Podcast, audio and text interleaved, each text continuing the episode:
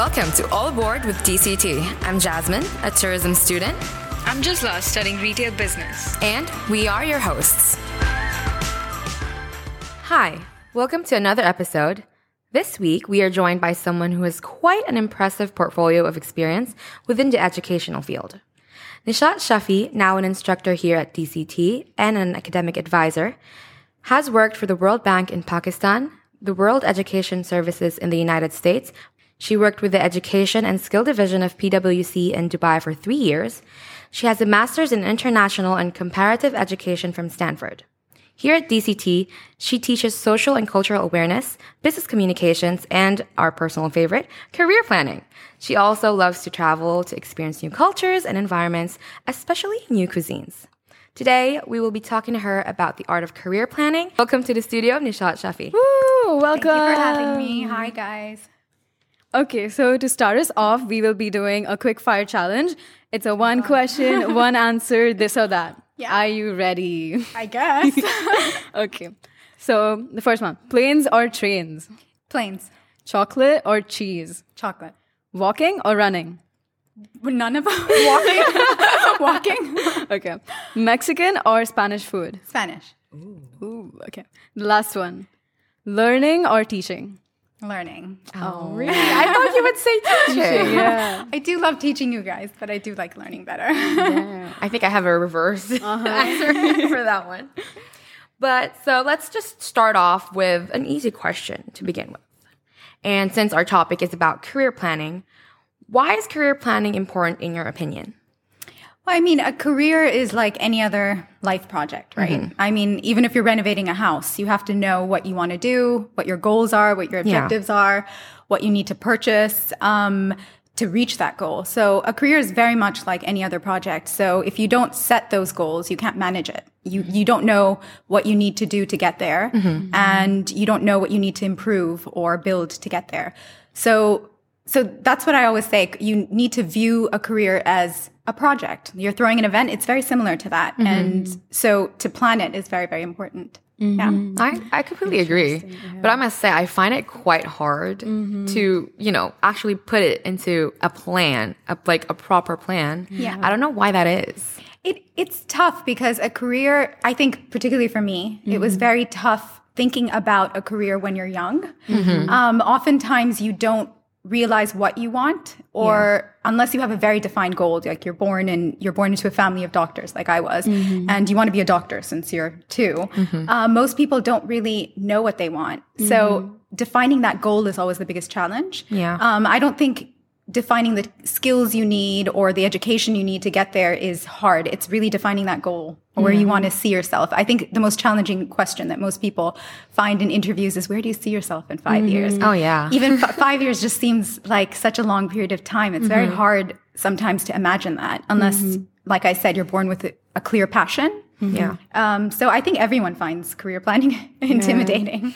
Like for me personally as well, like one of the things that's challenging is the external factors, like let's say financial factors. So that's like, you know, yeah, that's another thing to, you know, consider. So Yeah, and that's becoming increasingly important. you do have to work, even though there are more options available to sort of your generation. Yeah. Um, uh, yeah, that you have to think of so many limitations. Yeah, you, you deci- deci- define a goal, you, you decide what you need to do to get there, but oftentimes there are all these limitations that are out of your hand. Yeah. Yeah, because it's very asked to, you know, what do you want to be? Mm-hmm. And it's not that quite easy to answer because you have other things to consider. Yeah, exactly.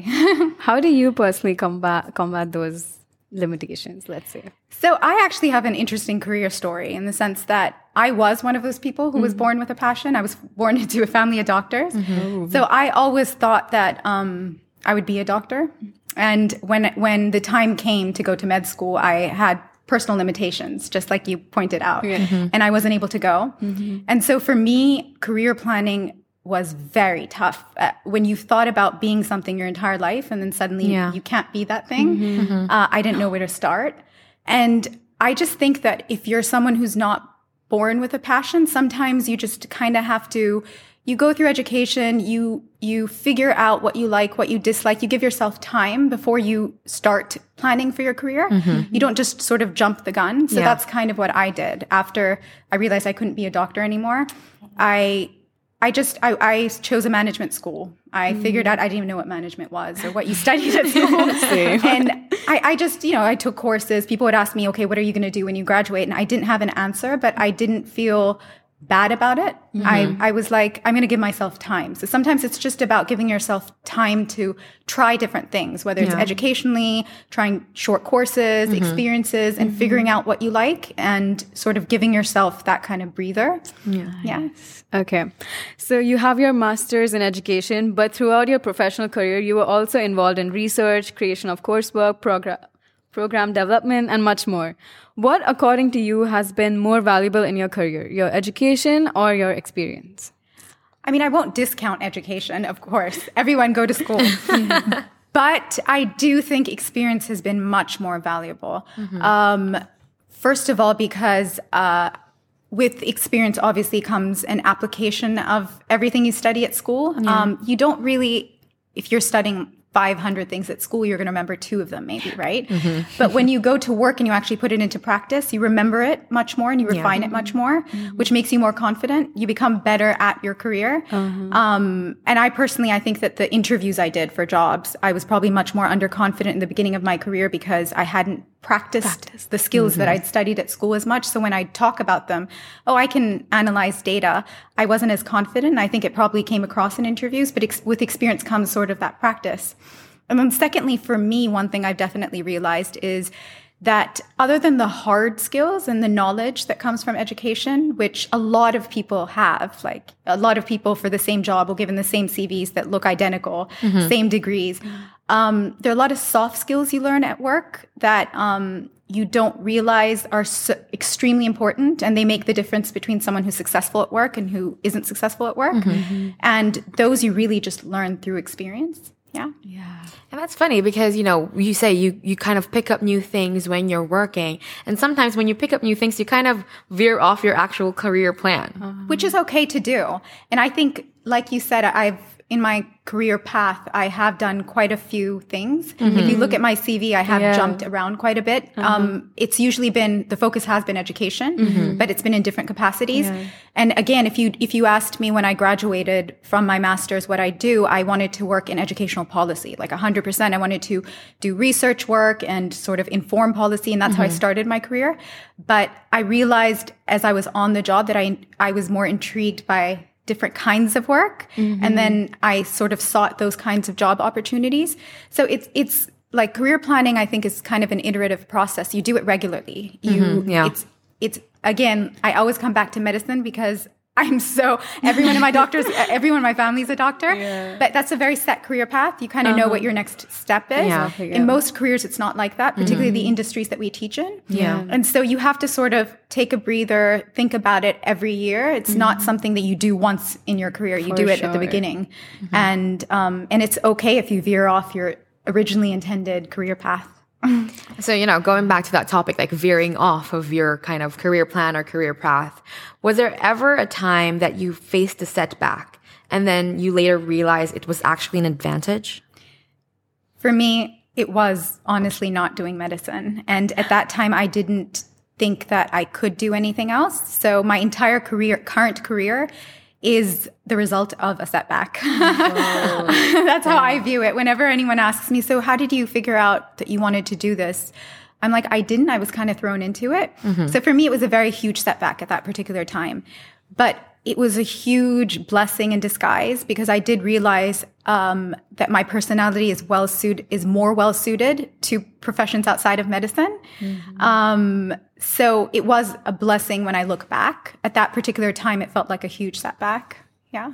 I, I, I completely agree. And I kind of relate to that because mm-hmm. I was telling Jizla this a couple days ago that you know, I've faced major setbacks in my life as well, in my mm-hmm. personal life, you know, with, with restrictions and, and stuff like that. And I realize now, it's later you realize mm-hmm. that, wow, if that had happened, I literally won't have all of this right now. Yeah, exactly. And and plus I think you also appreciate it more. Like you talk about setbacks personally. I think everyone has personal setbacks. Mm-hmm. But a lot of the restrictions that sort of I faced growing up were cultural in mm. in nature. And when I look back, I think I I because I had to fight harder for certain things, I appreciate it much more, and, Yeah. and I think I, I work harder because of that. So I d- I don't really like the word setback. I suppose it's just an unexpected occurrence in mm-hmm. life, which happens all the time, but very often it leads to something better. It, and I, I do think that if you have more sort of challenges in life, oftentimes it makes you a richer person. Yeah, You're it kind of adds on to your drive. yeah, Yeah. exactly. Okay, so as students, we are at a stage where we prioritize personal development through education. But while planning your career, do you in- also include professional development? Of course, I do. Uh, Um, professional development, um, like I said, career planning is not a, a one-time thing. I, I believe in lifelong learning, um, and very often in all careers, even the ones that are extremely steady and and sort of uh, you go from step A to step B. There are new developments in the field. And so yeah. you have to continuously upskill and you have to continuously sort of reinvent yourself and show that you are um, worth sort of the job or the career. So professional development is extremely important. In fact, on a sort of a yearly basis, you have to kind of take a breather and a pause and visit your career and the industry that you're working in and see the developments and mm-hmm. figure out, okay, so do I have the skill set to match this new development? Like for us, for our generation, um, the integration of technology into everything was, Oh, was yeah. major. um, and I had to, I had to really learn. I, I was, I was like a grandma with technology. I really was. And it's something that, that was quite new to us. So all these developments happen on a year now it seems like a yearly basis Yeah, and so you have to you have to be a lifelong learner Yeah, I completely agree with that. But now, there's such a thing as being too late in planning your career. I don't think so at all. In fact, I, like I said, I think with most people, unless you're born with a real defined purpose or passion in life, um, you don't really know what you want um, until you've experienced things. So sometimes you're not mature enough to plan your career earlier on. Um, I think that I I really started to think about career planning much later in my career, to be honest. Um, I, I it was through internships, um, experience, conversations with certain faculty members that I actually put together like the pieces of what I wanted to do. So there's really no late. If if you're someone who is quite sort of focused early on in life, you start career planning early, but um, and, and it's an iterative process. Like I said, you do it yearly anyway. Uh, so there's no late in career planning. Some some people are more mature from a career perspective later in life. So, with career planning comes a constant battle with trial and error. What's your experience with that? Um, I think I've so trial and error is really a, it's a good thing when you're when it comes to career planning. Um, even if you're at a job, um, for example, I worked in consulting before this.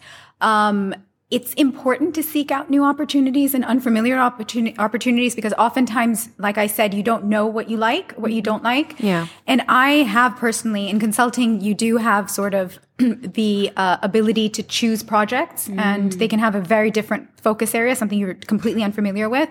And I've had times where I've actively sought out an opportunity and I hated it or I was terrible at it. And that's fine because A, I think personally it's good mm-hmm. because you know what you like and what you don't like. So mm-hmm. it's fine.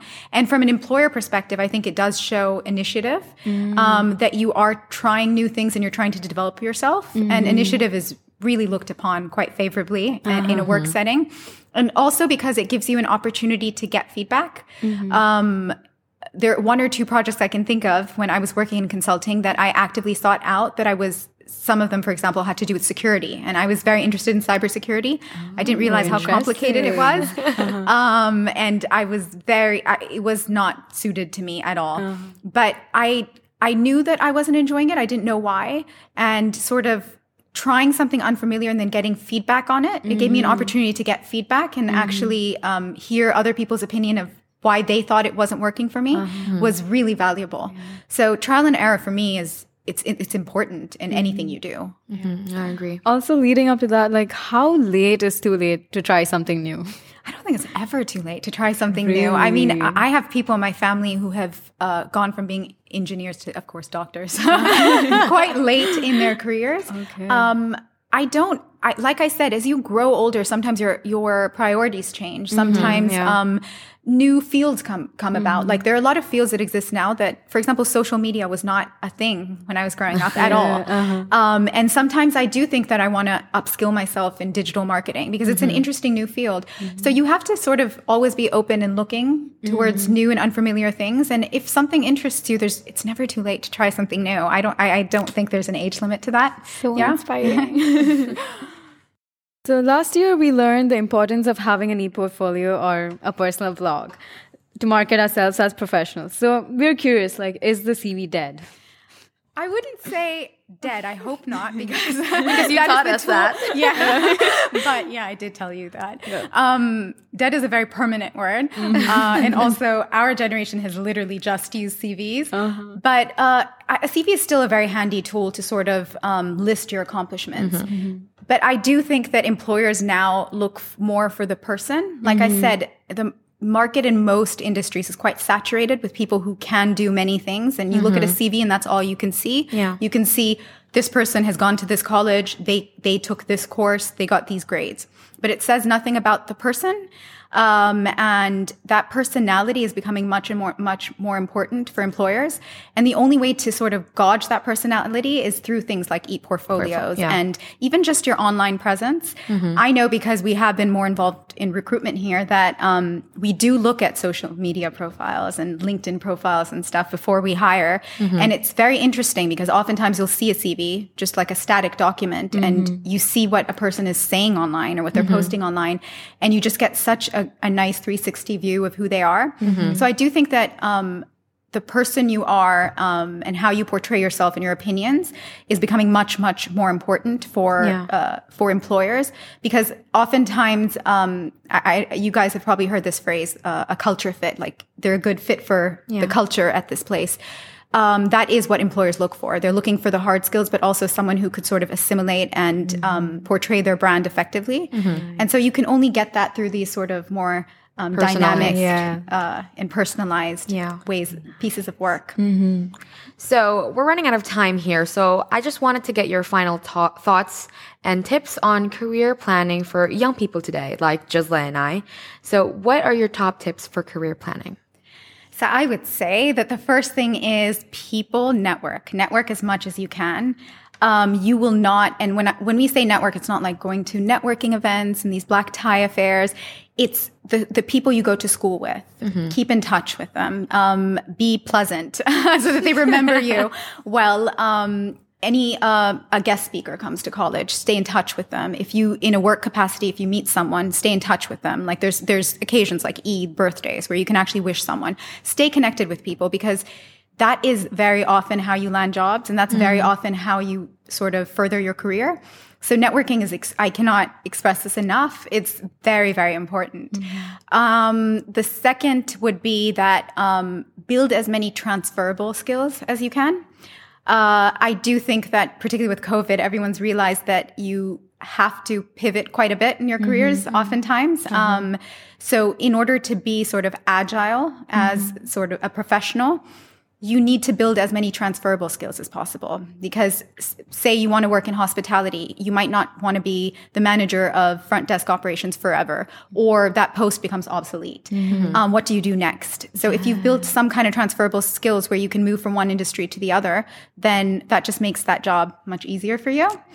Um, and the last thing i would say is that uh, you should always sort of keep an up to date, whether it's a CV or a resume, um, some kind of uh, document that uh, lists what you've done in a year, any achievements, any sort of accomplishments, any professional development you've done. I've encountered this many times where um, you've been at a job for five years and then after five years you want to switch jobs. And you realize that you didn't keep up to date and you can't remember all the great things you did.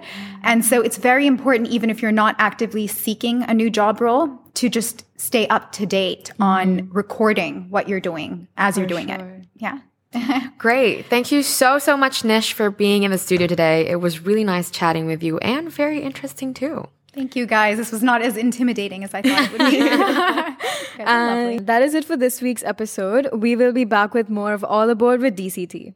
In the meantime, you can go check us out on our socials at Dubai College of Tourism. Have a great week ahead and see you on our next episode.